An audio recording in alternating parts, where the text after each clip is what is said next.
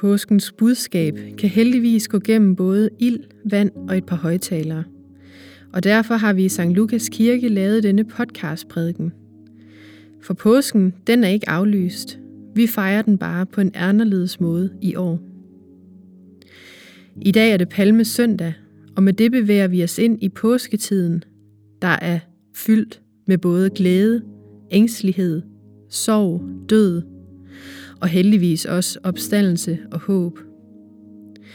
I dag skal du høre tre læsninger, og bagefter er det Vibeke Hovmøller, der står for dagens prædiken.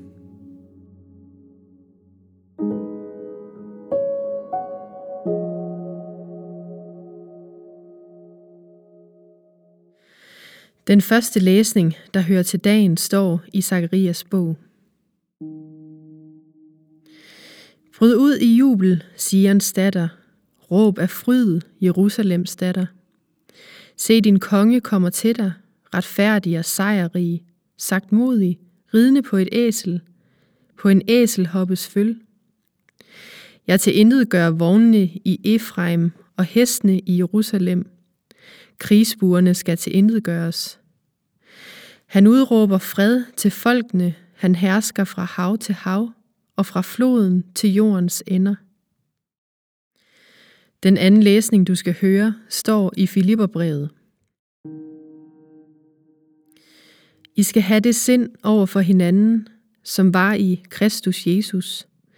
Han, som havde Guds skikkelse, regnede det ikke for et rov at være lige med Gud, men gav afkald på det, tog en tjeners skikkelse på og blev mennesker lig. Og da han var trådt frem som et menneske, ydmygede han sig og blev lydig ind til døden, ja, døden på et kors.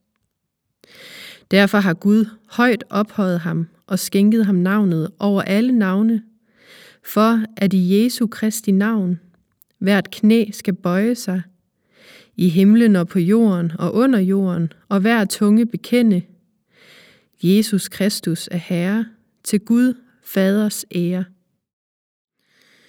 Den sidste læsning denne palmesøndag står i Markus evangeliet.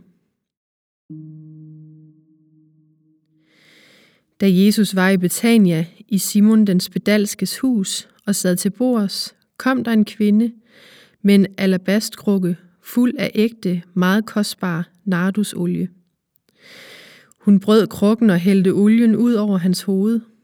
Men nogen blev vrede og sagde til hinanden, hvorfor øsle sådan med olien? Denne olie kunne jo være solgt for over 300 denar og givet til de fattige. Og de overfusede hende. Men Jesus sagde, lad hende være.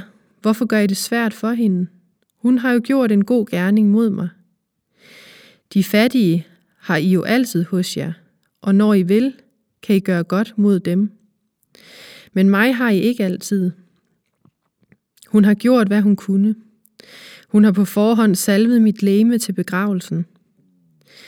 Sandelig siger jeg jer, hvor som helst i denne verden evangeliet prædikes, skal også det, hun har gjort, fortælles til minde om hende. Der tales i denne coronatid meget om samfundssind.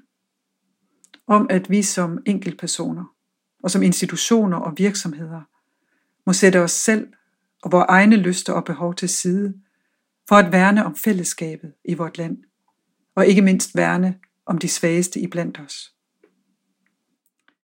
Det samfundssind, det koster selvfølgelig. Men indtil videre har der været en helt forunderlig, samlet villighed til at ofre frihed, penge, behageligheder, fysisk samvær, for at beskytte dem, der har sværest ved at beskytte sig selv. Og uden at vide med sikkerhed, om vores ofre rent faktisk nytter noget.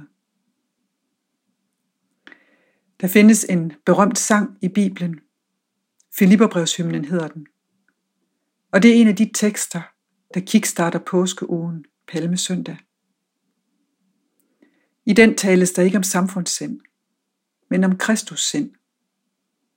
I skal have det sind over for hinanden, som var i Kristus Jesus.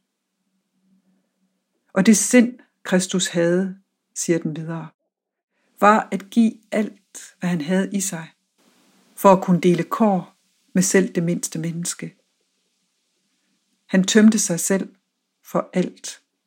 For stolthed, kontrol, magt, privilegier, ja til sidst også for liv, for at give håb og muligheder til et hvert menneske. Han anede ikke, om det nyttede noget. Han gjorde det, bare drevet af den kærlighed, der ikke beholder noget for sig selv. Og måske er det dette Kristus sind, vores samfundssind, dunder kræfter fra i denne tid. En ret beset, ufornuftig kærlighed, der ikke stiller betingelser.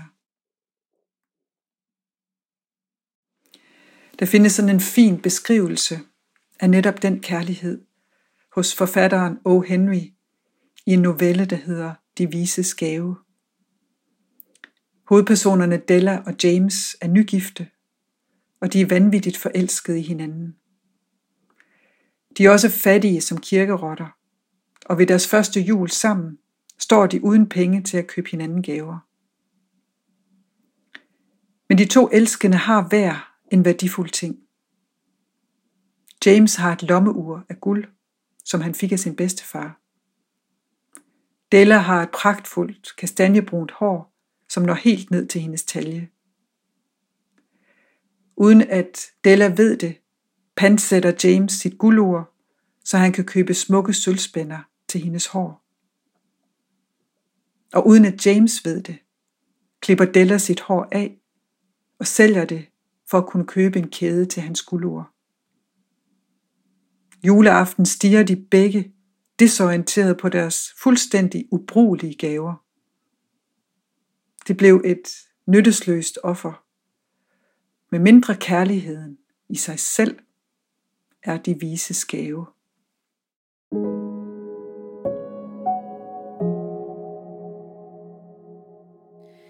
Vi ønsker alle en rigtig dejlig søndag.